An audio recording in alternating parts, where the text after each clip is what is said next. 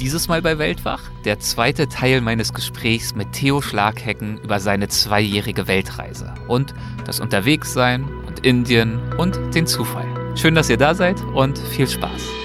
Legendäre Grenzgänger und leidenschaftliche Weltenwanderer nehmen uns mit auf ihre Streifzüge und bieten Einblicke in ferne Orte und faszinierende Kulturen.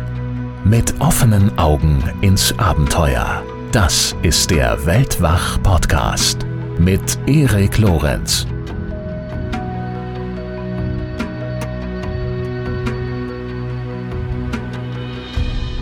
Wir setzen unser Gespräch mit Theo Schlaghecken fort, indem er uns von seiner Weltreise mit dem Motorrad erzählt. Nachdem wir im ersten Teil unseres Gesprächs unter anderem erfahren haben, was Theo unterwegs über die drei Ordnungen des Glücks gelernt hat, wie er sie nennt, unterhalten wir uns dieses Mal unter anderem über seine Erlebnisse in Indien und darüber, was er aus seiner Reise über sich und über die Bedeutung des Zufalls gelernt hat.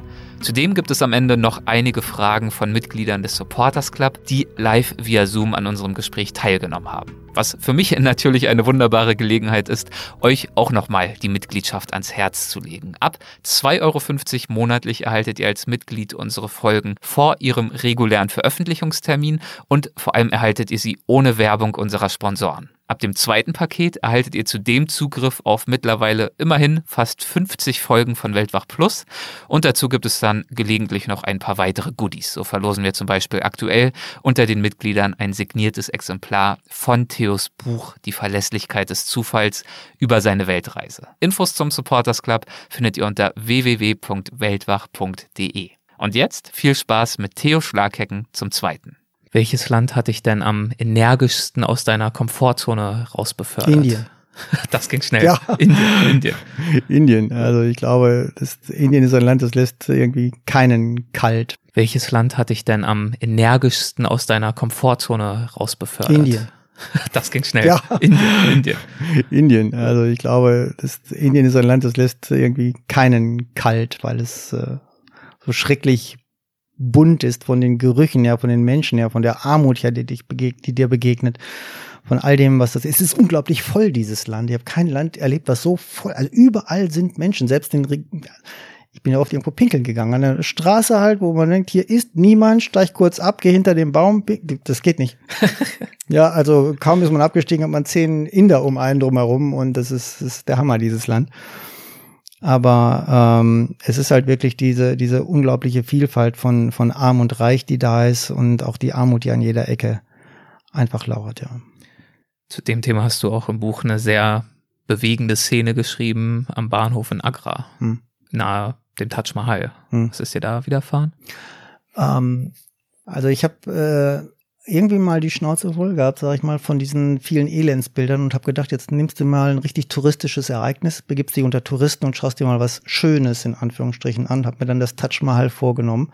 Ich war in Delhi in einem Hotel äh, untergebracht und dann mit dem Zug, das sind so 170 Kilometer weiter südlich von Delhi, da liegt Agra, der Ort des Taj Mahals, hingefahren und habe das dann dort ähm, besichtigt. Und auf dem Rückweg ähm, bin ich dann gelaufen. Ich laufe total gerne irgendwie durch solche Straßen dann noch wieder, aber da hat mich Indien wieder kalt erwischt. Ich bin dann, es war schon dunkel, durch so eine Straße gelaufen, die ähm, auch nicht mehr beleuchtet war von Straßenlampen, äh, wo ich aber durch musste, um zum Bahnhof zu kommen und sah hier und da so ein paar Feuer auch am, am Straßenrand. Und ich denke, gut, da wird halt Müll verbrannt oder was auch immer halt. Und äh, bin dann da durchgelaufen, an ein paar Feuern vorbei und an einem bin ich dann stehen geblieben, weil es war ein bisschen kalt geworden und habe mir dort die, die Hände dran gewärmt und reingeschaut in dieses Feuer und sah dann ein paar Äste, die da halt gebrannt haben. Und aber irgendwie stank dieses Feuer. Es roch einfach anders als die anderen Feuerhaufen, die, die da waren. Und ich schaue dann nochmal hinein in dieses Feuer auf diese Äste und, und habe dann gesehen, das, das waren gar keine Äste, das waren, das waren Knochen waren es. Knochen von einer, von einem Arm, von einer Hand. Ich habe dann nochmal genauer hingeschaut und dann, ich, ich sah dann so eine Art, so ein Schädel im Prinzip, der auch noch da war. Also ich habe ich hab erkannt, ich wärmte mir gerade die Hände an dem Feuer, in dem ein, ein Mensch verbrannt halt. Und da war ich völlig entsetzt und bin dann in dieser dunklen Straße einfach schnell weiter ja, gerannt eigentlich hin zum Bahnhof, weil ich gar nicht verstanden habe, was da gerade passiert ist. Und ähm, ich habe im Nachhinein erfahren halt, dass es tatsächlich, also A, natürlich die Feuerbestattung gibt in Indien, auch an ungewöhnlichen Stellen, auch zum Teil an Straßenrändern, ja, das weiß ich halt, aber, aber da war es mir sehr ungewöhnlich irgendwie. Und angeblich gibt es auch Fälle, wo Menschen einfach in den, ja klar, in den Straßen in Indien sterben, sterben einfach dort. Und ähm, damit die Anwohner halt den aufkommenden Gestank dann nicht aushalten müssen, gehen die hin und schieben ein wenig brennbares Material unter diese Leiche und zünden sie an, damit die eben davon verschont bleiben. Und vielleicht war, war das halt der Fall, den ich dort, dem ich dort begegnet bin. Also dort hat Indien mich wieder kalt erwischt. Also irgendwie ist es ein Land, das berührt einen immer wieder. Und äh, ich denke, okay, das reicht wieder für heute und bin dann weiter eben in den Bahnhof hineingegangen. Äh, Bahnsteig 4 war der für Touristen, der Zug also, der einen zurück nach Delhi brachte. Und das wusste ich, aber das wussten auch viele bettelnde Kinder, die dort waren, Stück oder acht, neun, zehn. Kinder im Alter von na, vier bis sieben Jahre, schätze ich, liefen dort rum in ihren ähm, verdreckten Kleidchen und zerrissenen Hosen, rannten den Touristen entgegen und streckten ihnen die Hand nach oben entgegen, um zu betteln. Und viele kauften ihnen dann irgendwie, viele Touristen kauften dann irgendwie Kekse oder Cola, habe ich dann auch gemacht. Und setzte mich dann auf die Bank, wartete auf meinen Zug. Der Zug hatte vier Stunden Verspätung. Damals war ich so weit, als Deutscher hätte ich mich jetzt drüber aufgeregt. Vier Stunden Verspätung. Wie gibt's denn das? Eigentlich wusste ich überhaupt gar nicht, ob der Zug kommt, aber er kam vier Stunden später. Ne? Okay. Gab es jetzt keine Anzeige oder Durchsage? Äh, doch, aber da konnte man sich auch nicht drauf verlassen. Also es war, man wusste es nicht, aber es hat mich schon damals nicht mehr aufgeregt. Ich saß einfach und wartete, was passierte.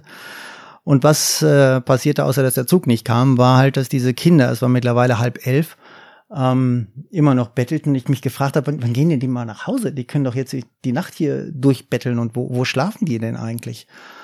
Und ähm, dann war es, wie gesagt, halb elf und dann kam eines von diesen kleinen, fünf Jahre vielleicht, kleinen Mädchen und ging zu einem Mülleimer und zog dort ein, ein Blatt Zeitung heraus, eine Tageszeitung, ein einzelnes großes Blatt und breitete das auf dem Boden vor der Bank, auf der ich saß, aus und legte sich dann darauf hin und rollte sich so in Löffelchenstellung zusammen und wollte dort schlafen. Ja, also ohne Kissen, ohne alles, lag sie dann ein paar Meter vor mir auf diesem Blatt Zeitung. Ich denke, hier übernachtet ihr? Also ist es, ist das jetzt euer Zuhause auf dem Bahnsteig? Ich konnte es gar nicht glauben. Und dann kam ein anderes Mädchen, äh, ein bisschen älter, und kuschelte sich dann quasi, weil es war schon kalt, äh, hinten an das Mädchen heran und hielt sie dann fest, dass es dann äh, nicht so gefroren hat oder die beide nicht so gefroren haben. Und ich dachte, ich, ich fasse es gar nicht. In Deutschland machen wir uns Sorgen, ob die Kinder die Matratze auch äh, ob die geeignet ist. Und, und hier schlafen Kinder ohne Kissen, ohne alles im Prinzip einfach nur auf dem Bahnsteig. Das war völlig, war ich völlig entsetzt. Die blieben da auch liegen und irgendwann kam dann mein Zug, bin dann an denen vorbei und hab dann aus dem Zugfenster heraus noch auf die Kinder geschaut und dann kam ein kleiner Junge, der hat noch ein Stück Zeitungspapier Papier aus dem äh, Mülleimer geholt und die Mädels dann damit zugedeckt. Mit diesem Blatt Zeitungspapier. Ja, und irgendwann fuhr dann mein Zug an und ich habe dann lange noch zurückgeblickt und irgendwann sah ich dann, wie der Fahrtwind des, des anfahrenden Zuges ihnen auch noch dieses Blatt Zeitung wieder von ihren frierenden Körpern weggeweht hat. Und in dem Moment dachte ich nur, ich wünsche mir echt eine gerechtere Welt und hatte bis Delhi hin eigentlich die Tränen in den Augen gehabt. Und das war halt so ein weiteres explosives Geschenk, was eine Weltreise einem beschert. Und da gibt's eine Menge von eben in Indien. Wie bist du in diesem Fall damit umgegangen? Du hast vorhin beschrieben, dass es durch die räumliche Entfernung äh, leichter geworden ist, das so hinzunehmen oder sogar ein Stück weit auszublenden, was man da gesehen und ja, erlebt Es ging hat? mir wieder besser, als ich aus Indien raus war. Also von diesen Szenen gab es noch mehr in den nächsten Tagen, also eine unglaublicher als die andere. Deswegen Indien lässt einen nicht kalt, um deine Frage nochmal zu bestärken, oder die Antwort nochmal zu Indien ist es irgendwie. Ähm, aber als es dann herausging, wieder aus Indien nach Nepal rein, ein etwas ja, was, ein, ein Land, wo, wo die Armut nicht so auf einen wartet oder lauert. Ähm, dort ging es mir dann schnell irgendwie wieder besser und ich habe mich dann auch in, in so eine touristische Stadt hineingeflüchtet. Also mit Internetcafé, vernünftige Restaurants, ein paar westliche Touristen. Nicht mehr allein sein irgendwie. Nicht mehr so anfällig sein für diese Überraschungen. Du hast aber natürlich in Indien auch die Schönheiten dieses Landes äh, kennengelernt. Das ist auch völlig klar, genau wie auch in Nepal, dass du ja auch als eines deiner, wenn nicht sogar das Lieblingsland beschreibst, das Land, wo es dir ganz besonders gut gefallen hat. Das heißt, ähm, ja, diese explosiven äh, Geschenke, von denen du jetzt gerade auch nochmal gesprochen hast, in positiver wie in negativer Hinsicht gab es sie. Es gab diese intensiven Momente. Es gab auch den Fakt, dass du gelernt hast, loszulassen und im Moment zu leben und zu fahren. Diese Freiheit, nicht mhm. das tun zu müssen, mhm. was du nicht tun möchtest. Diese Freiheit von Erwartungshaltung. Du hast mhm. vorhin als plakatives Beispiel diese Geburtstagsfeiern gebracht, wo man dann eben doch hingeht, weil man es ja irgendwie dann so machen soll und machen muss. Wie ist es dir denn nach diesen zwei langen Jahren ergangen, als du dann doch stark verändert anscheinend ja. Äh, wieder zurückgekehrt bist nach Hause? Ich bin tatsächlich drei Jahre lang nicht zu Geburtstagsfeiern hingegangen, wo ich nicht hin wollte, um bei diesem Beispiel mal zu bleiben. Halt. Zum, zum, ich hatte gleich vom ersten Tag an eine Freundin, äh, eine andere Geschichte, aber das ist, äh, brauche ich jetzt hier, glaube ich, nicht zu erzählen. Das würde zu lange dauern. Ähm, aber sie hatte natürlich, weil sie in Deutschland war, diese üblichen Erwartungen auch, auch gehabt. Lass uns doch zu dem Geburtstag gehen. Ich so, nee, gehe ich nicht mit. Ich keinen Bock zu, gehe ich nicht mit. Da war ich natürlich nicht besonders beliebt mit einer solchen Einstellung. Aber es äh, hat echt zwei, drei Jahre fast gedauert, bis ich mich wieder so ein bisschen sozialisiert habe. Heute gehe ich wieder zu Geburtstagen hin, durchaus, auch zu denen, wo ich nicht so gerne hingehe. Aber der große Unterschied ist. Wir nennen keine ich, Namen. Nein, nein, nein, nein, ich nenne keinen Namen. nein, aber ich mache es bewusst. Es ist für mich ein bewusster Kompromiss, nicht ein automatisiertes Unwohlsein, was dann in mir aufkommt. Ich muss halt dahin und dann mache ich, sondern ich entscheide mich bewusst ja. dafür, ich gehe zu diesem Geburtstag hin, auch wenn ich es vielleicht nicht so gerne möchte. Und zu manchen gehe ich auch nicht hin. Ist ja nur ein Beispiel. Ja, ja, klar. Aber ich, gut, das ist eben das Thema Kompromisse. Das, äh, ja. klar, Freiheit ist wunderbar, auch als Begriff natürlich wunderbar. Mhm. Aber die Balance zu finden, sich natürlich idealerweise trotzdem ein Stück dieser äh, Freiheit zu bewahren, ja. wie du sie auch vorhin selber definiert hast, aber natürlich auch äh, für die Mitmenschen so halbwegs hinnehmbar zu sein als äh, mhm. Gesellschaft. Ähm, mhm. Das ist natürlich die Balance, die man dann irgendwie finden muss. Und das ist dir ja in den ersten drei Jahren nicht immer leicht gefallen. Nee. Nee, gar nicht. War schon. Da hatte auch deine Freundin hier und da mal drunter zu leiden. Oh ja. Wenn es darum ging, sehen wir uns morgen, sehen wir uns übermorgen. Ja.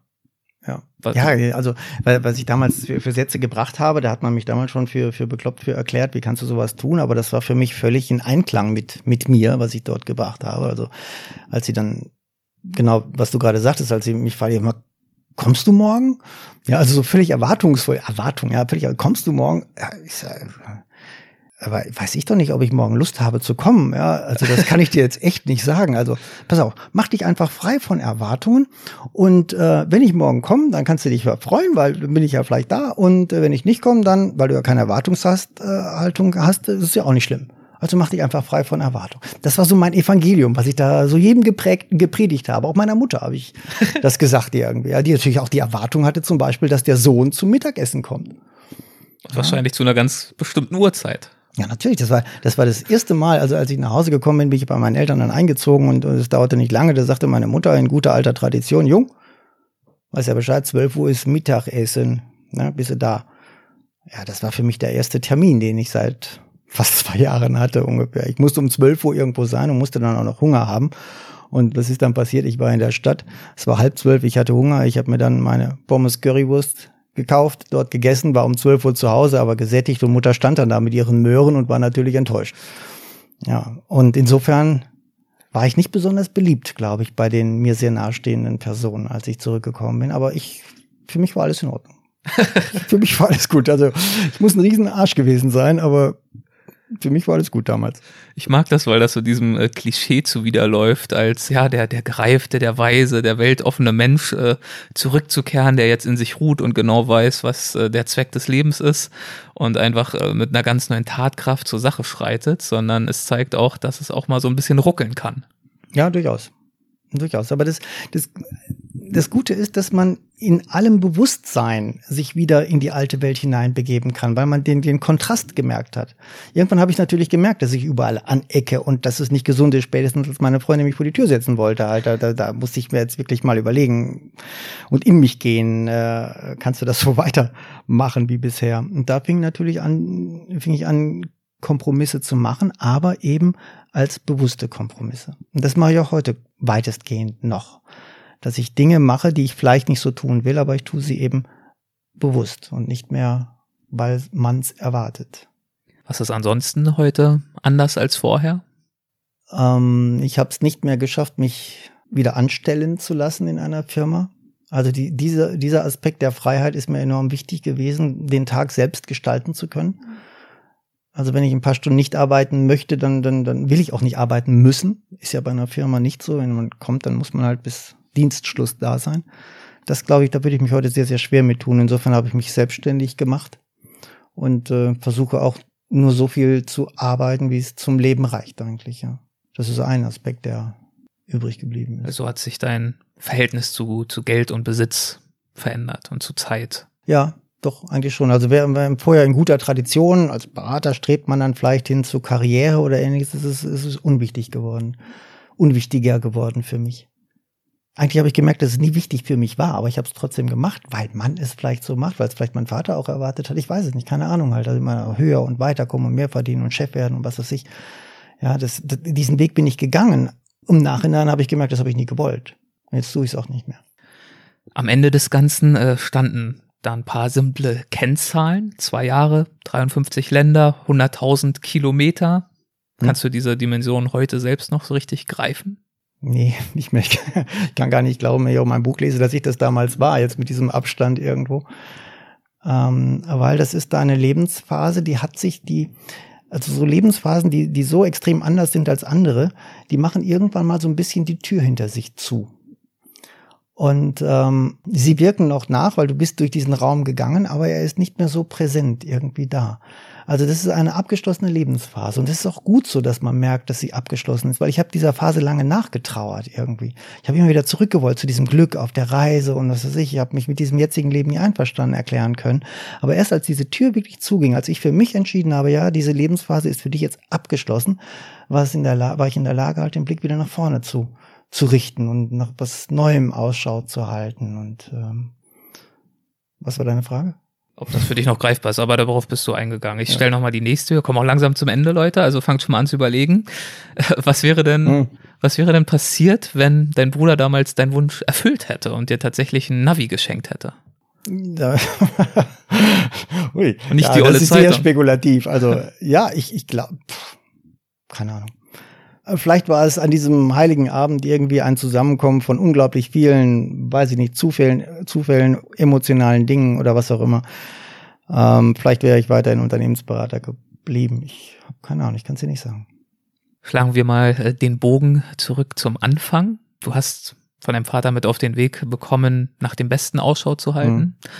Woran erkennst du heute das Beste und inwiefern hat dir vielleicht auch die Reise dabei geholfen, das Beste besser zu erkennen? Na, die Reise hat mir nur eine Pause davon verschafft, ehrlich gesagt. Insofern war es wirklich erholsam in dieser Hinsicht, eben nicht gesucht zu haben, diese zweieinhalb Jahre. Aber als ich nach Hause kam, setzte dieser Mechanismus ja wieder ein. Was machst du? Ja, allein schon mit der Frage meines Vaters. Jung, was machst du denn jetzt, wo du wieder hier bist, ne? Wie willst du denn dein Geld verdienen? Das erste, was ich gehört habe, natürlich da fing ich natürlich wieder an, ja, was, was ist denn jetzt das Beste, was ich machen könnte? Das Beste, was ich machen könnte. Da war die Frage wieder da.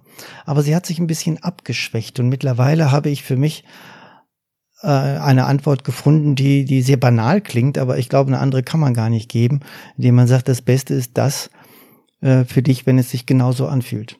Wenn du damit jetzt leben kannst, wie gut leben kannst, wenn du es magst, wie es jetzt in deinem Leben ist.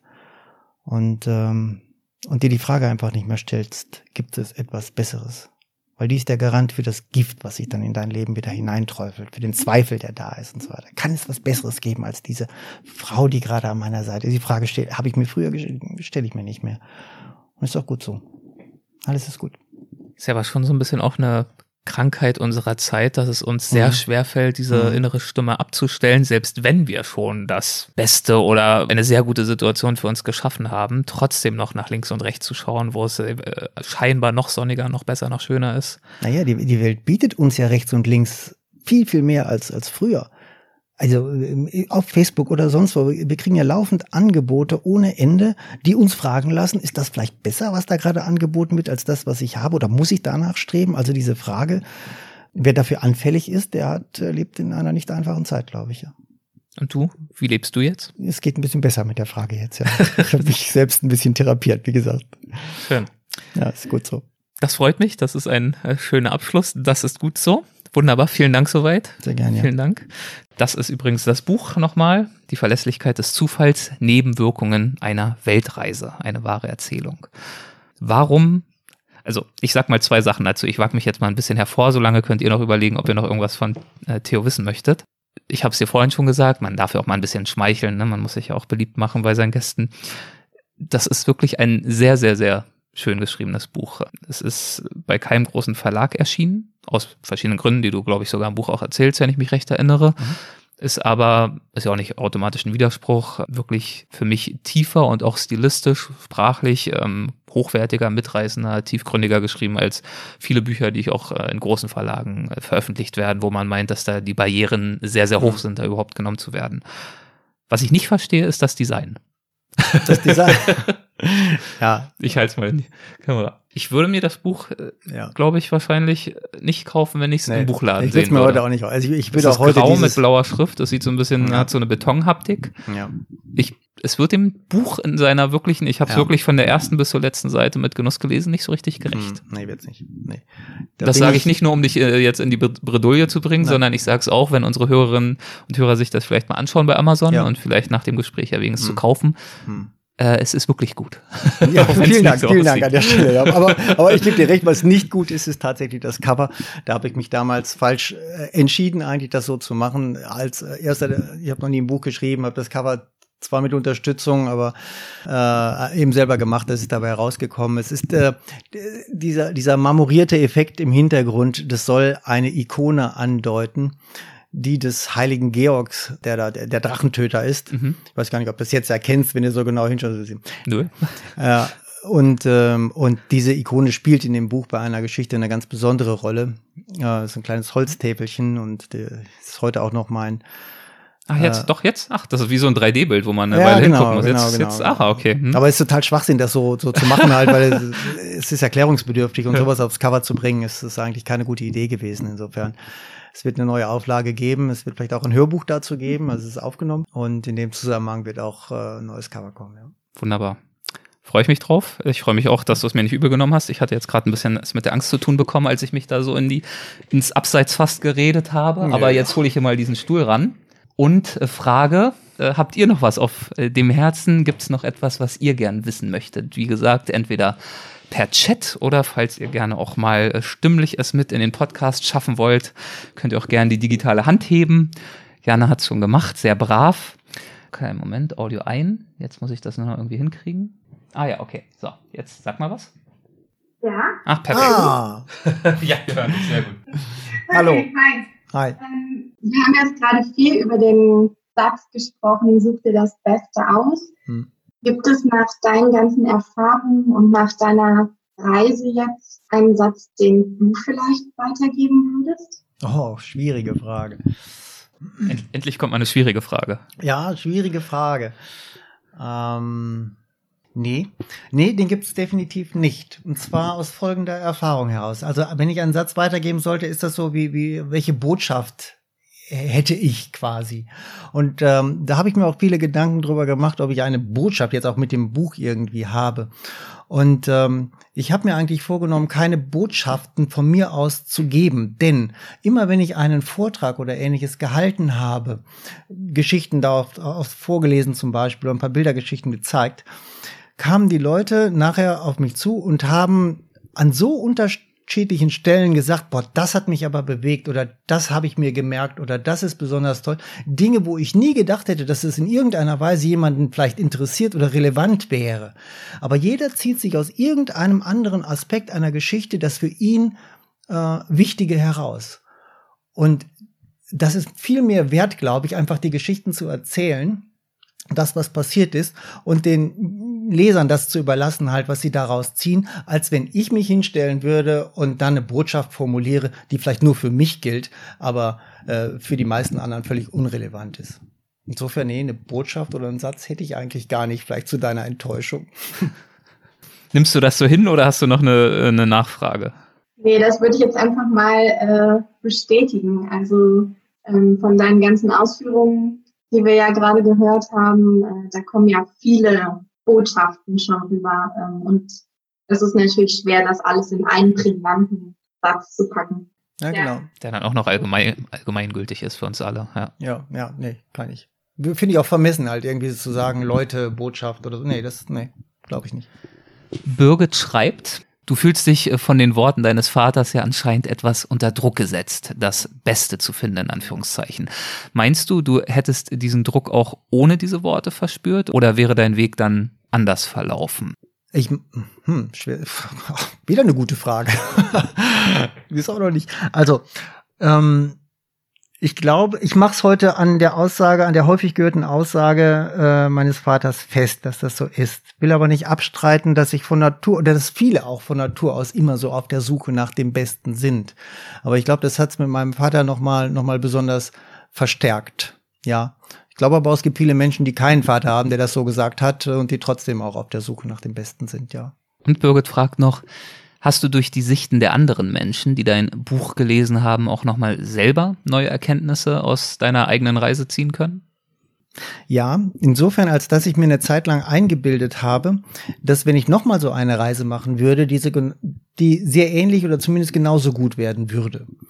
Die vielen Feedbacks, die ich bekommen habe, zeigt mir aber, dass man viele Dinge auch ganz anders sehen und empfinden kann. Also Dinge, wo, wo, wo ich mich gefreut habe, fanden andere ganz schrecklich zum Beispiel. Ich habe jetzt kein Beispiel, aber es ist mir häufig so begegnet. Und das hat mir klar gemacht irgendwie, dass würde ich noch einmal auf eine solche Reise gehen, muss ich mich sehr dafür hüten, irgendwelche Erwartungen aus der alten Reise mitzubringen, im Sinne von, das wird bestimmt genauso. Die wird garantiert ganz, ganz anders weil ich anderen Menschen begegne, vielleicht in anderen Ländern bin und jetzt einige Jahre älter bin mit einem anderen Hintergrund. Es wird ganz anders werden. Und das habe ich so ein bisschen aus den Antworten der, aus den Bemerkungen der anderen gelernt, ja.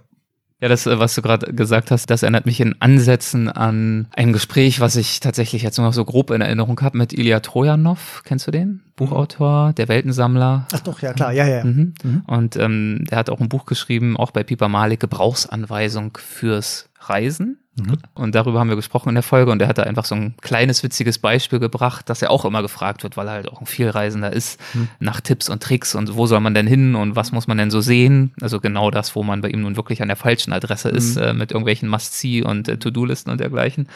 Und er hat dann äh, einfach so ein kleines, simples Beispiel gebracht, dass er irgendwo, ich weiß gar nicht mehr, wo es war, in Thailand oder Philippinen oder so, in so einem äh, Strandlokal saß und ähm, abends dann Fisch gegessen hat. Und das war einfach der perfekte Abend. Die Luft war lau, ja, genau. die Musik war angenehm, so eine kleine Brise, der Koch, äh, einfach alles köstlich und grandios, der Fisch frisch und äh, die Gesellschaft wahrscheinlich schön und einfach von vorne bis hinten toll. Und der hat sich jetzt überlegt, ja, also klar, ich könnte jetzt den Leuten sagen, das Restaurant, da müsst ihr hingehen, da habt ihr einen tollen Abend, was ganz Besonderes, magische Momente garantiert. Aber er hat das dann auch beschrieben, da müssen ja nur so ganz winzige Kleinigkeiten äh, sich verändern. Das muss gar nicht heißen, dass vielleicht der, dem ich den Tipp gebe, erst in zwei Jahren dort ist und dann ist ein anderer Owner oder dann ist die Speisekarte ja. anders. Nein, der kann sogar schon am nächsten Tag dahin gehen und dann steht der Wind vielleicht minimal anders und dann gibt's nicht die laue Brise von den Bergen her, vom Dschungel her, sondern dann kommt's vom Strand her und dann wird schon so der Sand auf den Teller mhm. gerieselt. Der Koch, der hat vielleicht Liebeskummer an dem Tag, der Fisch ist auch nicht ganz so top und hat mehr Gräten als gestern und plötzlich ist die Erfahrung gewissermaßen mehr oder weniger das Gegenteil. Ja, genau. Und deswegen ja. ähm, bringt das eigentlich nichts. Das bringt gar nichts, nee. Ja. Nee, Erwartungen, Erwartungen ist, äh, Erwartungen sind eh so ein bisschen so, so ein Gift eigentlich für jede, für jede Freude. Denn wenn ich äh, Erwartungen habe, halt, ist das Maximale, was passieren kann, sie werden erfüllt. Ne, dann ist ja das, weil meistens erwarte ich ja schon sehr, sehr viel.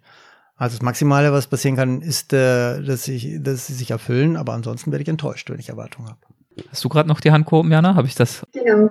Ja, ähm, du hast vorhin nochmal gesagt, dass du jetzt ganz bewusst äh, und frei entscheidest, ähm, zum Beispiel eben nicht zu Geburtstagsfeiern zu gehen. Ähm, das ist aber jetzt ja nur ein Beispiel. Es gibt ja auch manche Sachen, die man, von denen man sich gar nicht so frei machen kann. Also ähm, wo es einfach nicht, wo man einfach abhängig von bleibt, nämlich Finanzen.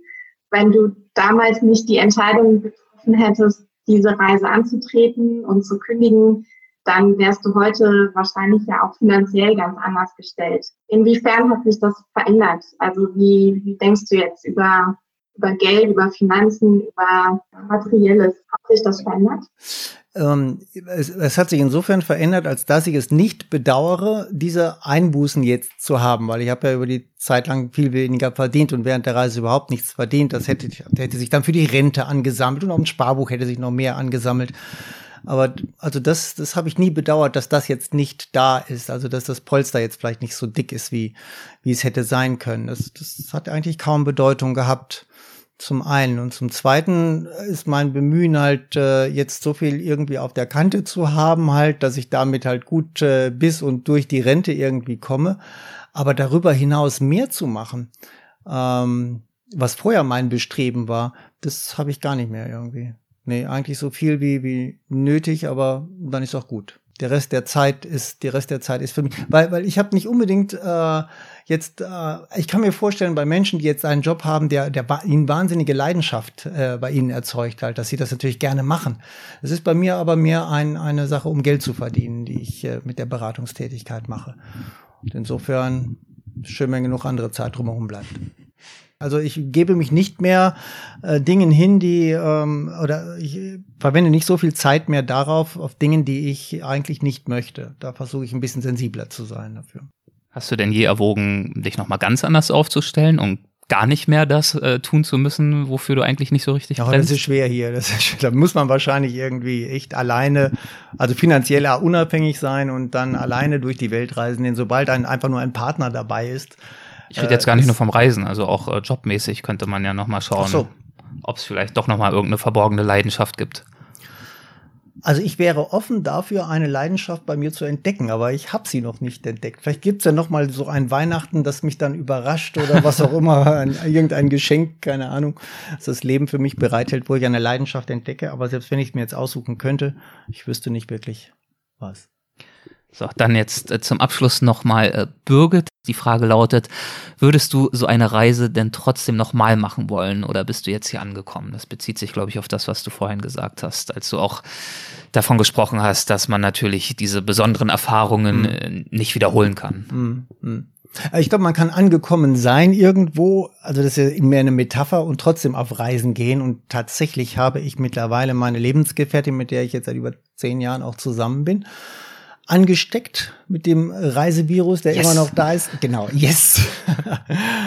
ähm, aber äh, nicht mehr mit dem Motorrad würde sie aufbrechen mit mir, aber sobald es irgendwie möglich ist, würden wir gerne sehr, sehr lange äh, reisen in einem, wie sagt man, Explorer-Mobil. Also das ist so, so, so eine Art Wohnmobil, das Offroad-tauglich ist, vielleicht auf LKW-Basis.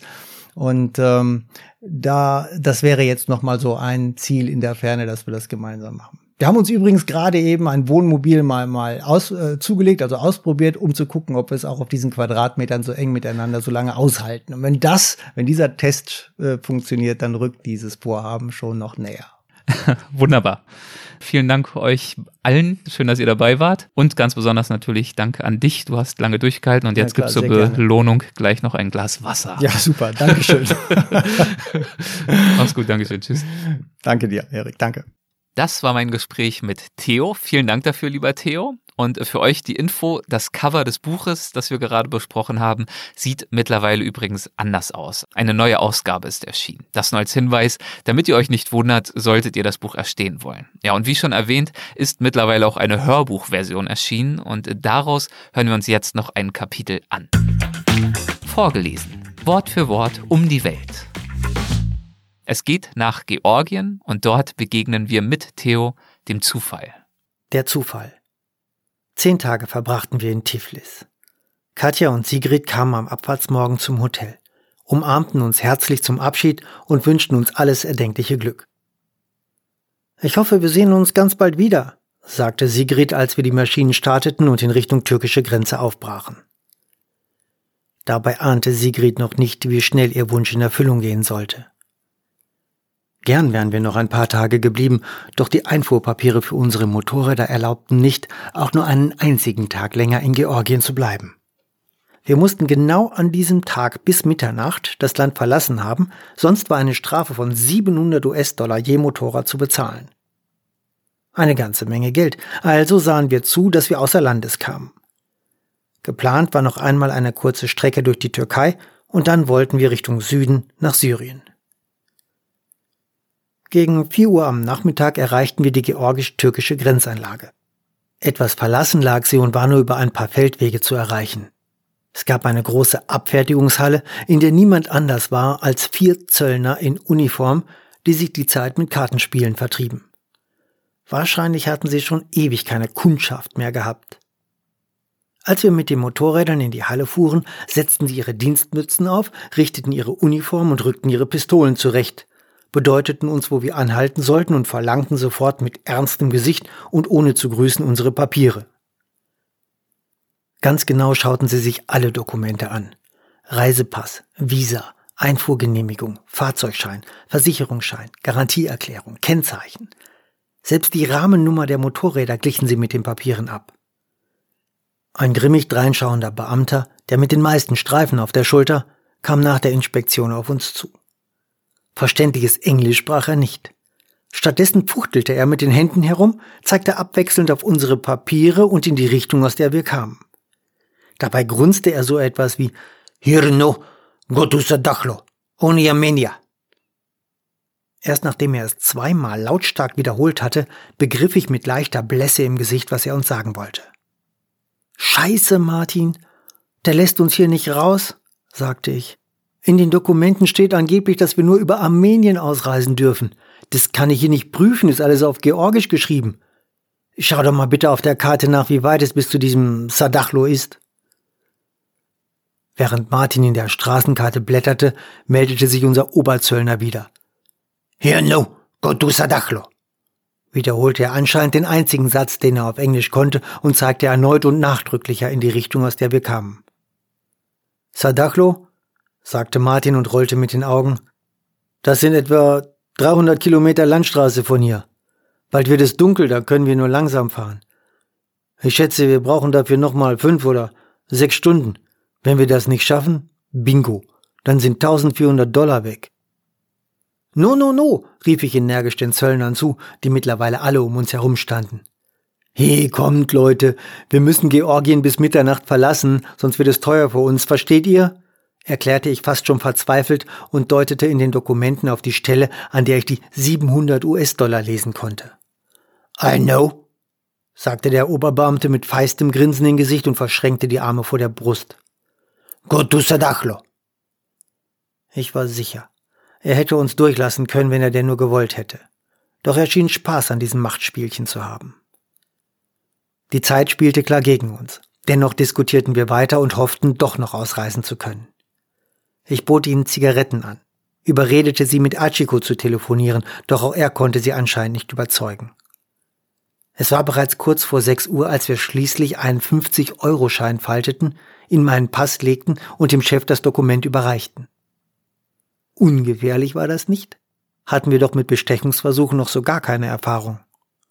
Der Beamte nahm überrascht das bereits kontrollierte Dokument erneut in die Hände, blätterte darin herum, sah den Schein, lächelte, klappte den Pass wieder zu, gab alles an uns zurück und sagte mit gleichgültiger Miene und tiefer, ernster Stimme, Go to Sadachlo, it is time.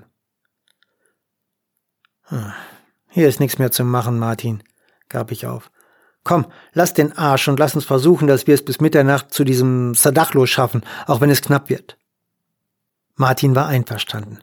Schon etwas erschöpft von fünf Stunden Fahrt traten wir den langen Rückzug an. Beim Verlassen der Abfertigungshalle sah ich noch im Rückspiegel, wie die vier Beamten nebeneinander standen, unsere Zigaretten rauchten, feixten und uns hinterherwinkten. Scheißkerle. Der Weg nach Sadachlo führte über Tiflis.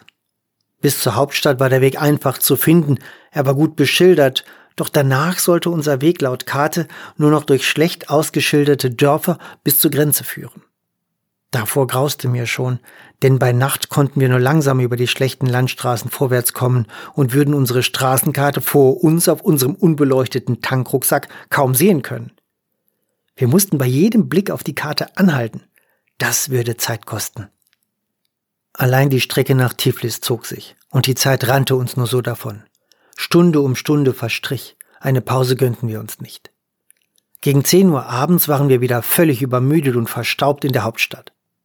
Wie gern wäre ich jetzt zurück in unser Hotel gefahren und hätte mich einfach nur ins Bett gelegt. Doch es half nichts. 1400 US-Dollar Strafe saßen uns im Nacken. Wir mussten weiter. An einer Ampelkreuzung irgendwo mitten in Tiflis schaffte es Martin noch bei Grün hinüber. Doch ich entschied mich, an der gerade auf Rot umspringenden Ampel zu halten. Völlig fertig legte ich meinen müden Kopf auf den Tankrucksack vor mir und wünschte mir nur, dass das heute gut ausgeht. In dem Moment hielt gleich neben mir ein älterer Mercedes an der Ampel. Ich wurde erst auf ihn aufmerksam, als die Scheibe auf der Beifahrerseite mit leichtem Surren herunterfuhr. Ich blickte nach links und traute meinen Augen nicht. Nein, das konnte nicht sein. Das gibt's doch nicht. Ich war wieder hellwach. Es war das Gesicht von Sigrid, das mir aus dem Mercedes verwundert entgegenstrahlte. Was macht ihr denn hier? Ich denke, ihr müsst um Mitternacht hier raus sein, rief sie zu mir herüber. Ich konnte kaum antworten, so verwirrt und gleichzeitig so erleichtert war ich, sie zu sehen. Ich hätte sie auf der Stelle aus dem Auto zerren und küssen können, so froh war ich, ihr lachen zu sehen. Martin wartete in einer Haltebucht hinter der Kreuzung auf mich. Dort endlich konnte ich Sigrid in den Arm nehmen und erklärte ihr, was uns passiert war. Keine Frage, wir bringen euch zur Grenze, ist doch klar, sagte sie in aller Selbstverständlichkeit. Timo hier ist mein Freund, der kennt sich aus. Timo, was meinst du? Schaffen wir das bis Mitternacht nach Sadachlo? Ja, vielleicht, antwortete Timo kurz und nickte zuversichtlich. Ja, dann los, rief Sigrid. Wir fahren vor, so schnell es geht, und ihr hinterher. Bleibt immer dicht hinter uns, damit wir euch nicht verlieren. Ich konnte mein Glück einfach nicht fassen. Tiflis hat über eine Million Einwohner. Und in dieser Stadt kannte ich gerade einmal eine Handvoll Menschen. Und wie wahrscheinlich war es, dass ich ausgerechnet in dieser Nacht, in dieser Minute an einer roten Ampel, irgendwo in dieser Metropole, genau neben Sigrid zu stehen kam. Nicht ein Auto davor oder dahinter, sondern genau neben mir hielten sie. Auch hätte es nicht eine Ampelphase früher oder später sein dürfen, sonst hätten wir uns verpasst. Wie wahrscheinlich war das nur? Ich raste hinter dem Mercedes her und konnte das alles nicht glauben. Das war kein Zufall. Das konnte keiner sein. Nein, so einen Zufall gab es nicht. Das konnte, das wollte ich in diesem Moment nicht glauben. Es musste irgendetwas oder irgendjemanden geben, der das arrangiert hat für uns. Einer, der nicht müde wurde, uns zu beobachten und uns genau das brachte, was wir in dem Augenblick brauchten. Es war ein etwas unheimliches Gefühl, dies so zu glauben, und doch war es gleichzeitig so unendlich tröstlich, einfach davon auszugehen, dass es so etwas wie Schutzengel gab, die mit uns fuhren. Wir rasten weiter durch die Nacht. Timo schaltete das Fernlicht ein, so dass wir die vielen Schlaglöcher besser erkennen und dadurch schneller fahren konnten. Es war nicht einfach zu finden. Selbst Timo verfuhr sich zweimal und musste in den Dörfern nach dem Weg fragen. Die Uhr tickte. Es war schon zwanzig nach elf. Hoffentlich sind wir bald da. Halb zwölf und Timo hielt noch einmal an, um nach dem Weg zu fragen. Wie weit sollte dieses scheiß Dachlo denn noch weg sein? Dann endlich. Es war schon Viertel vor zwölf. Ein Schlagbaum. Die Grenze war erreicht. Tränen der Erleichterung schossen mir in die Augen. Timo stieg sofort aus und rannte zu den Zöllnern, um sie zu informieren. Gerade hatten wir unsere Helme abgezogen, da kam er schon mit einer Dame vom Zoll wieder, die uns winkend aufforderte, sofort mitzukommen. Es seien noch einige Formalitäten zu regeln, bevor es den Stempel gebe, und der müsse vor Mitternacht im Pass sein. Ich hatte nicht einmal mehr Zeit, mich bei Sigrid richtig zu bedanken. Ich umarmte sie nur kurz, küsste sie ganz fest auf die Wange und lief rüber zu meinem Motorrad, um es in die Grenzeinlage zu fahren. Es war kurz vor zwölf, als ich mit Martin an dem Zollhäuschen stand. Müde lehnte ich meinen Kopf an die Glasscheibe und war einfach nur glücklich darüber, wie alles gekommen war an diesem Tag. Ich beobachtete Martin vor mir, der Finger trommelnd und ungeduldig wartete, bis die Beamtin ihre Arbeit getan hatte. Dann drückte sie uns kurz vor Mitternacht mit einem lauten Rums den Ausreisestempel in die Dokumente. Wir hatten es geschafft. Ich erzählte der Zöllnerin von unserem Erlebnis an der anderen Grenze und sie zeigte sich sehr erstaunt. Die hätten hier nur einfach anrufen müssen, dann hätten wir den Ausreiseort getauscht, das wäre kein Problem gewesen. Aber die Kollegen wussten das wohl nicht, erwiderte sie. Was für ein scheiß Tag. Warum hat uns der Typ nur nicht in die Türkei ausreisen lassen? Alles Schikane, der wollte nur nicht, fluchte Martin leise, als er die Uhrzeit auf dem Ausreisestempel prüfte.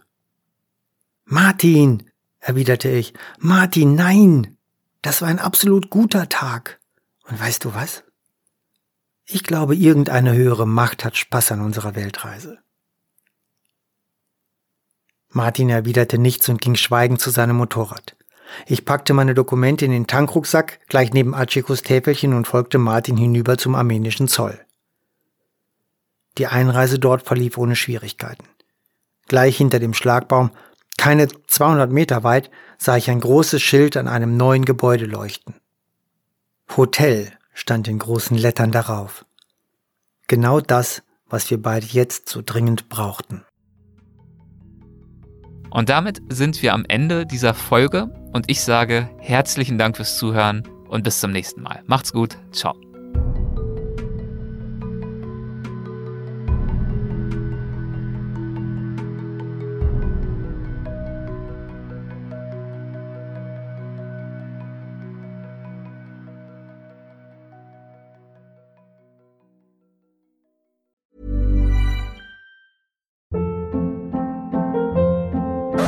Hold up. What was that? Boring. No flavor. That was as bad as those leftovers you ate all week. Kiki Palmer here, and it's time to say hello to something fresh and guilt-free. Hello Fresh. Jazz up dinner with pecan-crusted chicken or garlic butter shrimp scampi. Now that's music to my mouth. Hello Fresh. Let's get this dinner party started. Discover all the delicious possibilities at hellofresh.com.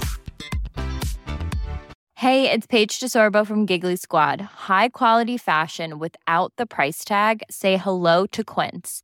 I'm snagging high-end essentials like cozy cashmere sweaters, sleek leather jackets, fine jewelry, and so much more. With Quince being 50 to 80% less than similar brands.